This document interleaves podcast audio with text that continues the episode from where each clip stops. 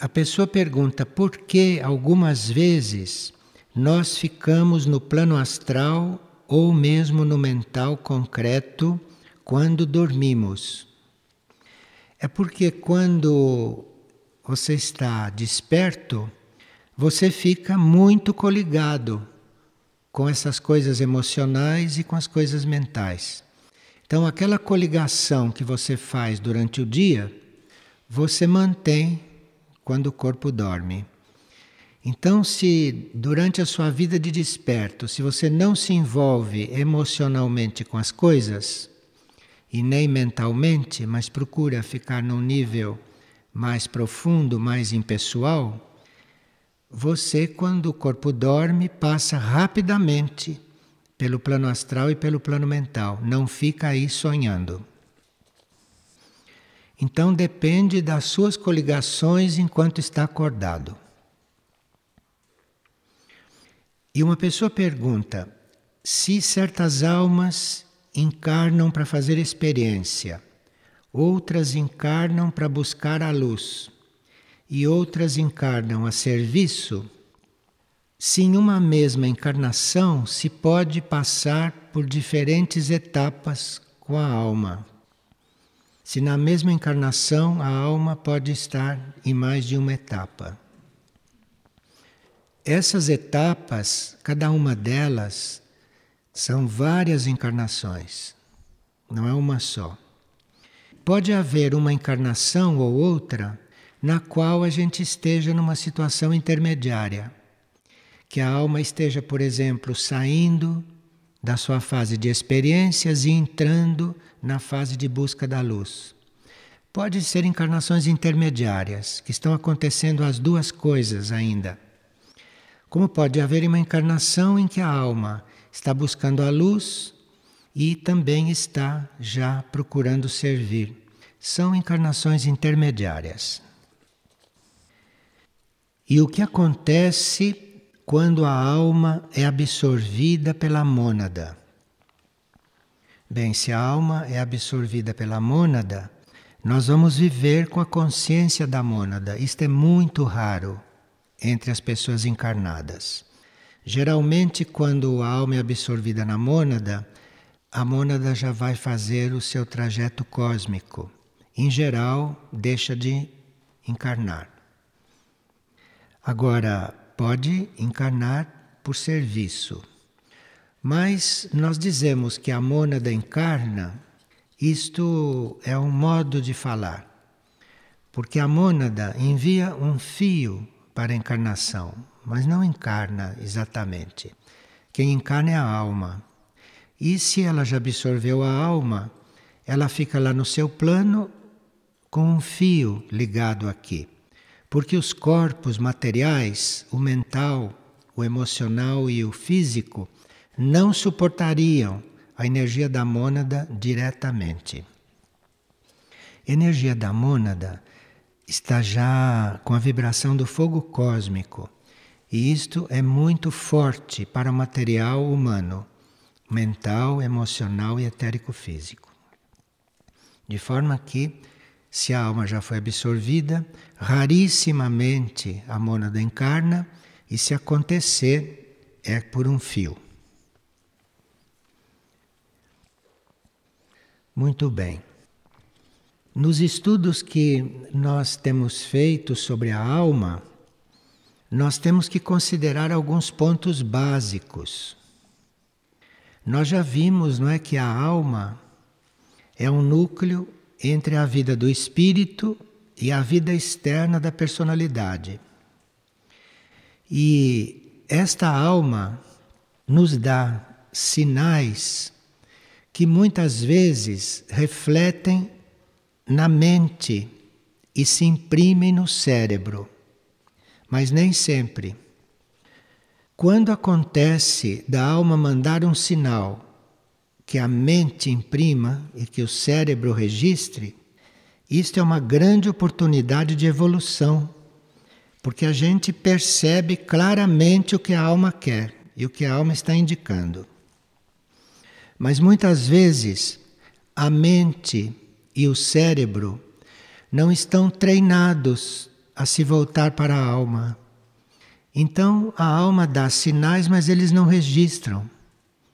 Porque você sintonizar com a alma, você buscar a alma, você procurar esta concentração, isto significa uma mudança de vibração. Porque se a sua mente está voltada para o seu interior, ela vibra de um modo. Se ela está voltada para fora, ela vibra de outro. E se ela se habitua a estar só para fora, então quando a alma envia um sinal, ela não registra, ela não está habituada com este contato. Então, por isso, por nem sempre a mente e o cérebro registrarem, porque não estão habituados na busca dessa profundidade, a alma sinaliza de outras maneiras. A alma sinaliza com fatos, com situações que ela manda. E nós vemos, se observamos as situações que se criam e as situações que nos são enviadas em certos momentos, nós podemos perceber ali a influência da alma. Porque às vezes são situações muito claras e nem sempre de acordo com o que a nossa mente diz, nem sempre de acordo com o nosso temperamento humano. Mas pelo que a situação apresenta de positivo e de evolutivo, nós vemos que ali tem a influência da alma. Muitas vezes nós armamos uma situação e acontece algo que desarma aquela situação. Isto pode ter sido uma ação da alma, que ela não conseguiu imprimir na nossa compreensão. Ou se imprimiu, a gente não seguiu. E muitas vezes nós não seguimos uma coisa e a alma entende que deve evitar aquilo. Então ela arma uma situação que dissolve aquilo que você fez com seu livre-arbítrio. Mas a alma não faz isso por poder, para exercer poder. A alma faz isso pensando na evolução toda do ser. Porque nós não conhecemos todas as encarnações que tivemos, não conhecemos o nosso ritmo evolutivo e também não sabemos aonde vamos parar. Então nós não conhecemos o nosso destino único. Então, quando a alma contraria alguma vontade do livre-arbítrio, é porque isso está indo de encontro ao destino já organizado. Mas os sinais da alma, através das situações que acontecem, ou através da mudança de uma situação que não foi você que provocou, mas mudou, aquilo pode sim ter sido um impulso da alma, um sinal da alma muito claro. Sempre que a alma manda um sinal de alguma maneira e nós desobedecemos este sinal, nós não seguimos este sinal, então começa uma desarmonia na alma. A alma começa a ficar desarmonizada, porque os seus impulsos, a sua vontade, que não é uma vontade pessoal dela, mas é uma vontade que ela está colhendo de um nível mais alto, é a vontade profunda do ser que ela está reconhecendo e manifestando. Então, ela fica um pouco abalada na sua harmonia. E quando a alma fica abalada na sua harmonia, pela nossa desobediência, o controle da alma sobre os corpos é rompido. Então, se ela não está muito harmonizada lá dentro dela, ela não consegue um total controle dos corpos. E os corpos começam então a agir mais à vontade. E as nossas relações com os demais seres começam a ficar tensas, sem motivo aparente, sem que a gente compreenda por quê. Nós começamos a ficar tensos. Qualquer coisa que o outro diga, faça, não nos agrada. Há uma certa tensão. Isto é porque a alma não conseguiu controlar certas coisas e entrou num estado de princípio de desarmonia. E é por isso que, por causa do homem, da presença humana, o planeta e toda a criação, em todos os reinos, está se corrompendo. Porque o homem está corrompendo tudo por falta deste controle das almas sobre os corpos. O contato com a alma é aquela única alegria para o qual o ser humano foi criado.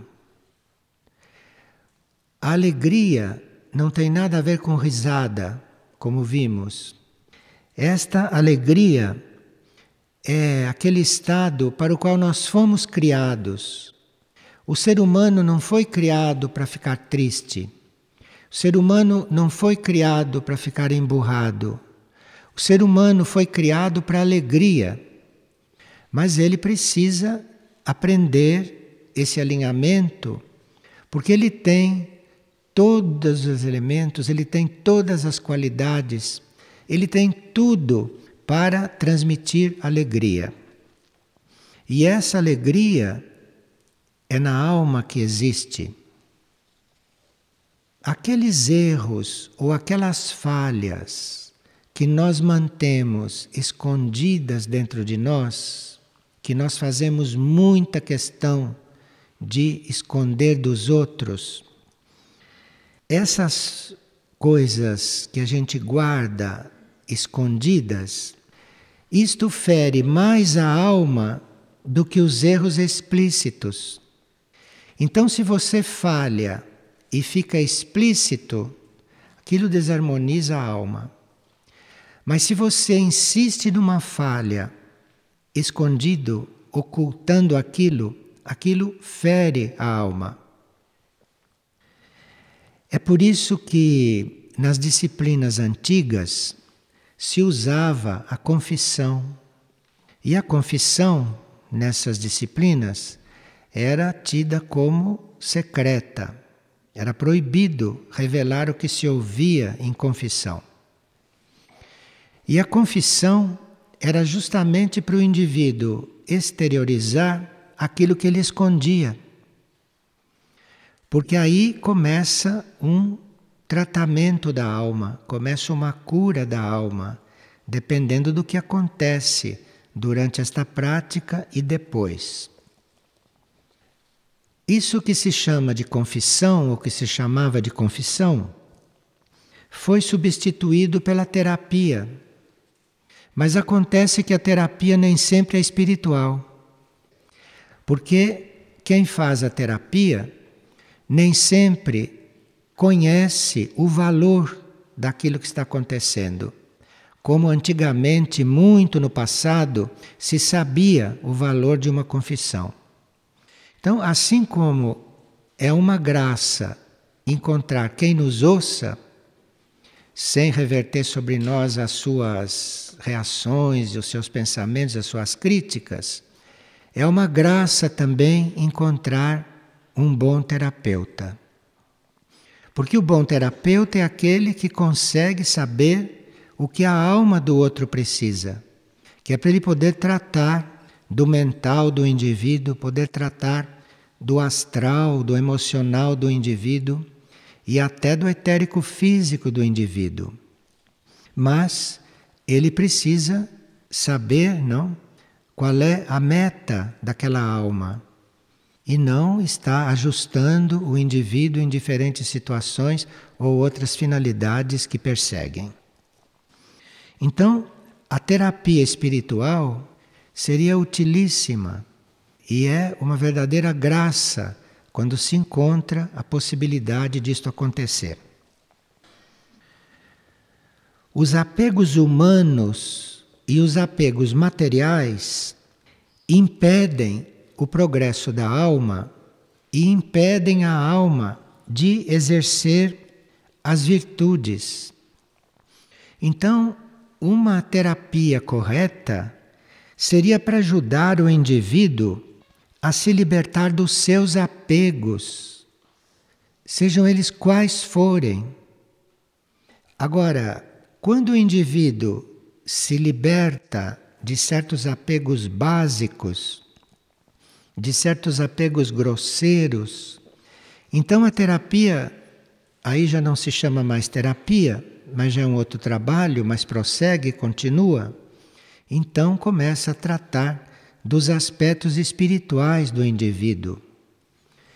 Não é muito comum se encontrar alguém que possa seguir este trajeto conosco, porque na hora de passar dos aspectos terapêuticos para os aspectos espirituais, precisa que o terapeuta esteja fazendo o caminho e já esteja num ponto adiante do ponto do paciente. Senão, o que, é que ele faz?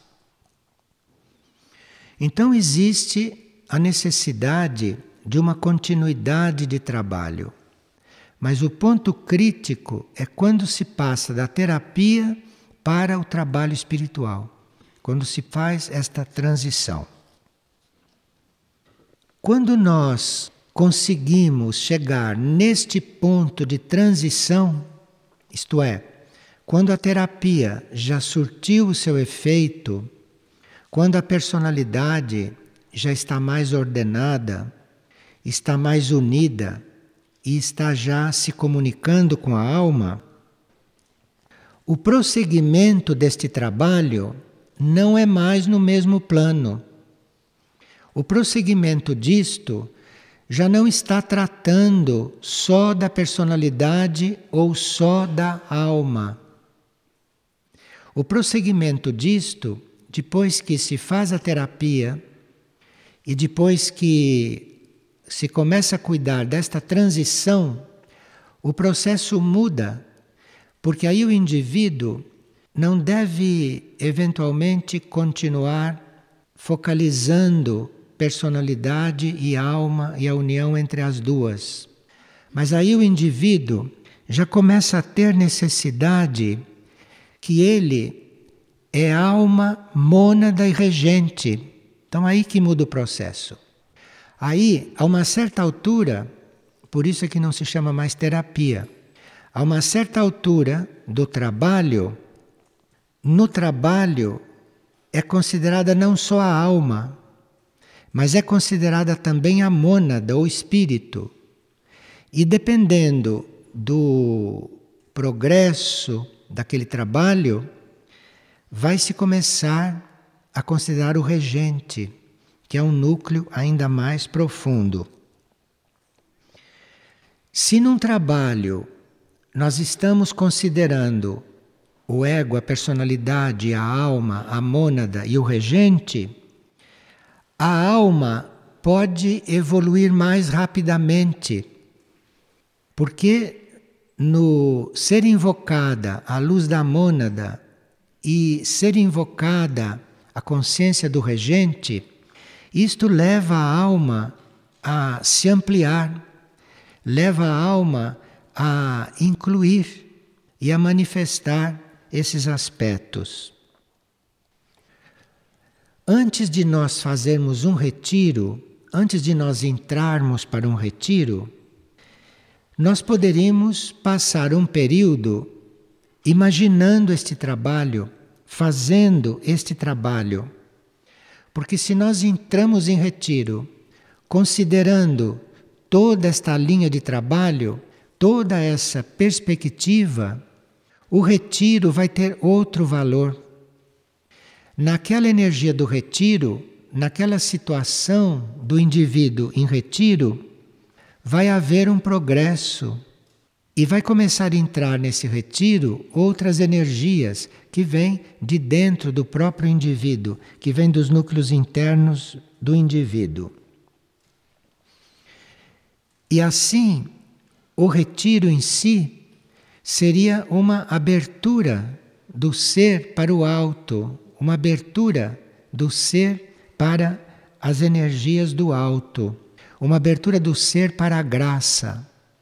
Mas para isso precisava que a pessoa já chegasse preparada no retiro, que a pessoa tivesse esta consciência, que a pessoa tivesse presente este processo e que ela não entrasse em retiro para ordenar estas coisas, nem para alinhar os corpos, porque isso ela pode fazer na vida, ela pode fazer no seu dia a dia.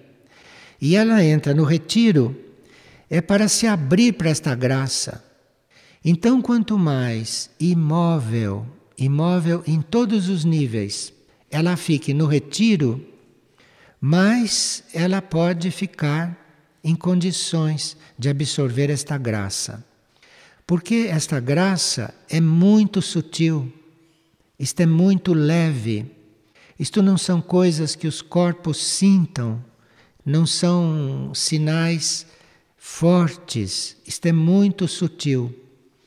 Então, se o indivíduo entra em retiro e se ele no retiro ocupa a sua mente, ocupa o seu corpo astral, no seu alinhamento, na sua reclusão, no seu autocontrole. Isso é muito bom que aconteça. Mas se o indivíduo entra em retiro com isto tudo já feito, aí é outro tipo de retiro, aí é outro nível de retiro. Vocês observaram que geralmente os locais de retiro são muito estreitos, muito pequenos.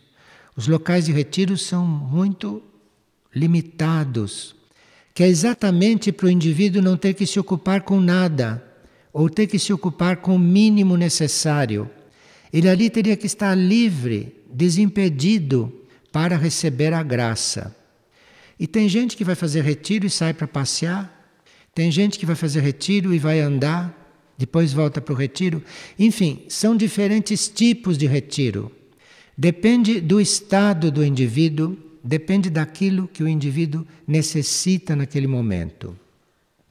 Então, um retiro tanto pode ser um período de distensão, de repouso, de alinhamento, de purificação, etc., dependendo do que ele precisa, como um retiro pode ser uma verdadeira graça, porque são momentos, são períodos nos quais ele premeditadamente se desliga de tudo e fica disponível para esta graça, e fica disponível para que isto possa descer sobre ele.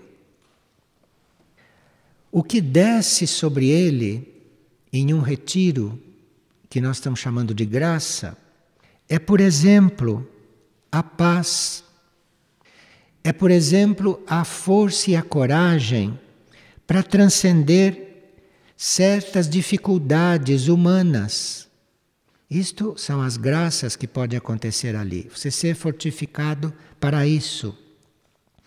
Certas dificuldades que vêm da própria condição humana. Nós estivemos vendo ontem né, a dualidade humana natural, né? a dualidade inicial humana. Então, certas dificuldades que vêm da própria condição humana, que todos têm esta dualidade, e a fragilidade que vem de certas enfermidades que ainda não se revelaram, não aconteceram. Então a graça da alma pode mudar estas situações. A graça da alma pode curar, sanar tudo isto. E o retiro é uma grande oportunidade, porque no retiro se você não tem que lavar roupa, não tem que limpar chão, não tem que passear, não tem que tomar ar, não tem que fazer comida, se no retiro você tem só o retiro para fazer, então você fica completamente disponível para esta graça. Disponível para o que quer que aconteça, que venha do alto. Agora, isto tudo não deve fazer que a gente crie uma ilusão com respeito ao retiro. Que no retiro nós vamos ter muitos sonhos, muitas visões. Isto tudo é muito leve, isto tudo é quase imperceptível. Então o ser precisa estar muito tranquilo, muito livre e principalmente livre de expectativas. Senão ele nem chega a perceber o que está acontecendo com ele, de tão sutil que é. Isto é tão sutil que o corpo emocional do indivíduo pode entrar em retiro e sair pensando que não aconteceu nada. Porque isto é mais sutil do que o astral. Isto é mais sutil do que ele tem como emoções. Agora, tudo isto resolve uma certa questão que o ser encarnado tem em diferentes proporções, que é a angústia, a expectativa ou o medo diante da morte, diante da perspectiva da morte. Então, certos seres que estão enfermos e com certas enfermidades que a medicina chama de incuráveis, a medicina chama porque para cura nada é incurável. Mas digamos que o indivíduo esteja com uma enfermidade incurável. Esses indivíduos, se fizerem retiros periódicos, retiros organizados, mesmo que não haja uma finalidade concreta para aqueles retiros, mas que sejam feitos verdadeiramente, estes seres vão se preparando para a morte sem que haja nenhum curso para eles, sem ler nenhum livro. Eles vão se preparando para isso, eles vão se preparando para esta passagem. Então, quando nós temos um setor de retiros, e quando temos locais de retiro, nós teríamos que ter consciência do que temos nas mãos e ajudarmos para que esses locais e essas oportunidades sejam realmente aproveitadas e que não sejam oportunidades de descanso, de repouso para o indivíduo dormir, etc. Mas que isto tenha um valor para o indivíduo e que tem um valor também para a própria estrutura, não é que está ali para apoiar o retiro. Então, nós estamos numa situação na alma que sintetizamos os elementos do mundo material e os elementos do mundo espiritual. E em retiro, nós vamos aprendendo a lidar com esses dois elementos juntos e não você entrar em retiro e rejeitar toda a sua parte material. Sua parte material tem que estar equilibrada, harmonizada e fundida com a outra. Se uma alma conseguiu um certo controle sobre os corpos. E se os corpos estão respondendo, se o ego está respondendo a isso, a mônada começa a revestir a alma com uma certa energia e a alma começa a manifestar aqui fora ou começa a criar aqui fora coisas de uma energia especial que não é exatamente da alma, mas o espírito, a mônada, começa a usá-la para manifestar estas coisas. Então aí o espírito, a mônada, está usando a alma para manifestar uma parte da sua energia. Como a alma está encarnada no corpo físico, o corpo físico, emocional e astral participam dessa situação. Então, a atividade do espírito junto à alma, isto vai ir em benefício dos corpos, se a alma está encarnada. Esse processo acontece quando nós nos abrimos aquilo que é verdadeiro para nós, não a mentira quando nós nos abrimos aquilo que para nós é verdade. Não quando nós negamos a verdade ou como gostamos de deixar a verdade à distância, para a verdade não incomodar.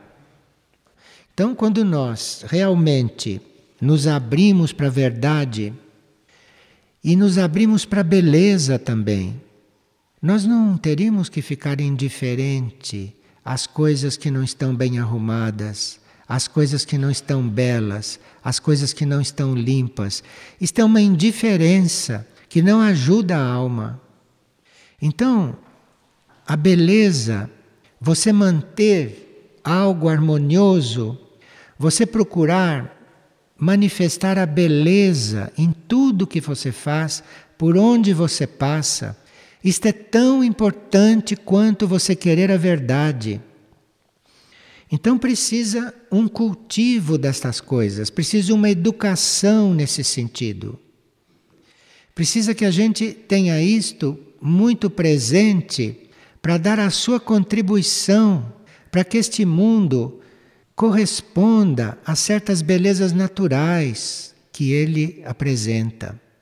Vocês sabem que onde chega o homem, acabou a beleza natural. Então, nós teríamos que ter uma outra educação e no nosso próprio ambiente, que não é natural, que é um ambiente artificial feito por nós, mesmo aí deve haver beleza, mesmo aí deve haver harmonia, aí deve haver ordem. Isto é tão importante na vida do que a verdade. Isto é uma coisa só. E nós temos que ter realmente isto muito presente, sempre presente, que é para este processo ter livre acesso em nós. E aquilo que é o nosso sentido do bem, por exemplo, porque todos nós temos um sentido do bem. Dizem que não existe bem e mal, mas todos nós, queiramos ou não, temos um sentido do bem e temos um sentido daquilo que não é bem. E nós temos que seguir este sentido. Então, se uma coisa não é bem, nós temos que tomar uma atitude diante disso, temos que tomar uma decisão conosco, entre nós e aquilo. E é preciso uma aspiração, uma aspiração ao infinito, uma aspiração a ampliar a consciência.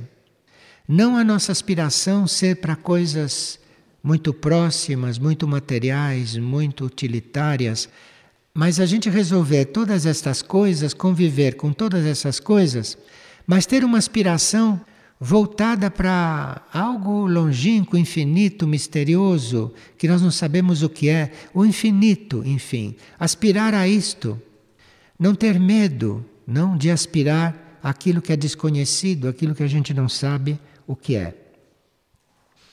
Mediante isto, mediante essas atitudes, esses nossos comportamentos, é que nós vamos compreendendo e percebendo os aspectos mais espirituais da alma. Antes nós percebíamos o impulso da alma numa situação, por exemplo, ou percebíamos a presença da alma para resolver alguma coisa à sua maneira. Mas nós precisamos também aprender a perceber o aspecto espiritual da alma, o aspecto da alma que não lida com o mundo, que não lida com a matéria, o aspecto espiritual que lida com as coisas superiores que ela está buscando. Nós temos uma percepção capaz de perceber isto. Nós temos isto no nosso ser. Nós temos isto nos nossos corpos não tanto quanto em níveis mais profundos, mas isto é possível. Você perceber, começar a perceber esta sutileza da alma, para que você não dificulte o trabalho da alma em você. A alma não foi produzida na hora que o corpo é fecundado. A alma não começou naquele momento. E a alma também não entrou na encarnação naquele momento. Uma alma já está coligada com esse processo encarnatório muito antes da fecundação. Uma alma foi criada fora do tempo e do espaço. Uma alma já teve centenas de encarnações. Então ela não começou na hora que você teve o nascimento físico. Se naquele nascimento físico está participando uma alma que teve muitas encarnações, é óbvio que aquele ser vai ser mais experiente, aquele ser vai ser eventualmente mais desapegado. E se ela teve menos encarnações, se ela teve menos experiências, aquele ser vai ser mais apegado, vai ser uma vida diferente. Nós percebemos, a uma certa altura, que não podemos entender certos aspectos da nossa própria existência só com a nossa razão humana, só com o nosso raciocínio. Às vezes acontecem coisas na nossa vida que, com a nossa razão, por mais desenvolvida que ela tenha sido, ela não compreende. Então veja a diferença entre você não estar compreendendo algo com a sua razão e você saber que tudo que acontece é porque tinha que acontecer. Olha, você para se manter em equilíbrio entre essas duas coisas, precisa que a alma esteja muito presente. Então, com a sua razão, com o seu preparo, com a sua inteligência, com a sua cultura, com aquilo que você aprendeu, com tudo isto desenvolvido, há certas coisas da sua existência e da sua experiência que você não pode compreender. E se você conseguisse compreender, seria um passo evolutivo, muitas vezes. Então, o nosso relacionamento com aquilo que é incompreensível quem cuida deste relacionamento é a alma, deve ser a alma a cuidar disto. Então a alma vai lhe mandando, vai lhe enviando gradualmente a compreensão por qualquer coisa, seja o que for. Então, quando a sua razão nega uma coisa, a sua razão legítima, você honestamente, você sinceramente nega uma coisa, você sinceramente não compreende uma coisa.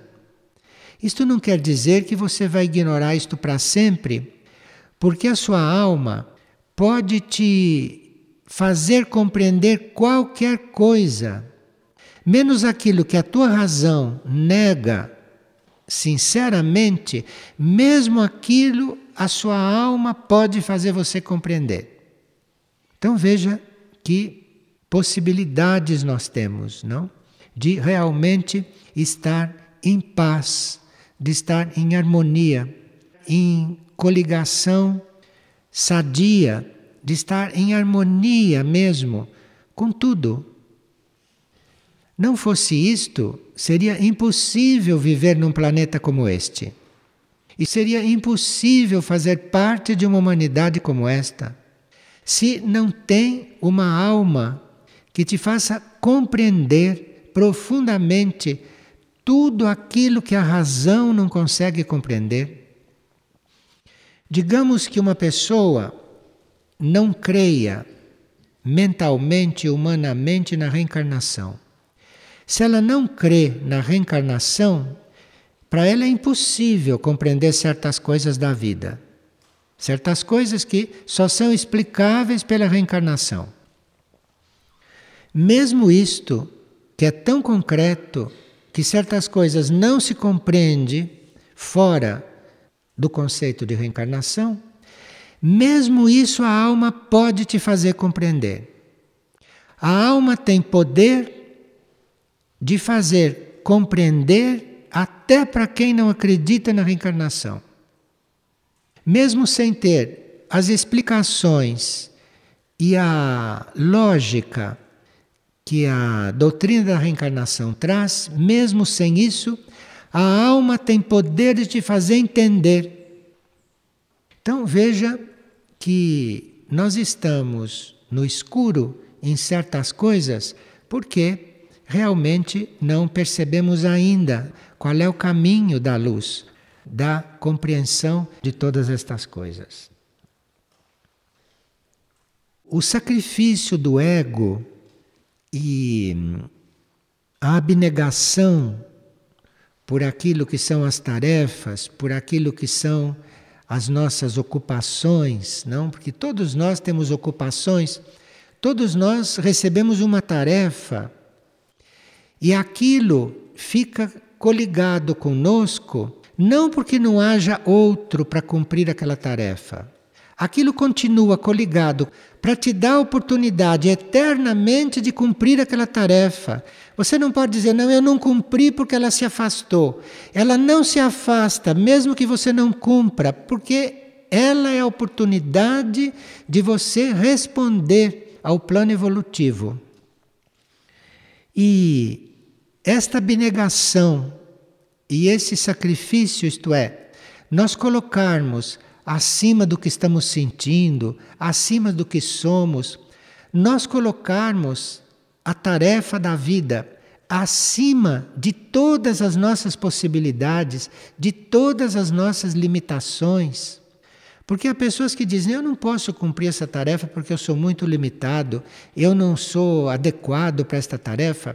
Isto são ilusões da mente, porque se uma tarefa te foi dada, é porque você tem que evoluir através daquela tarefa, e aquela tarefa tem que evoluir através de você, através do seu contato com ela.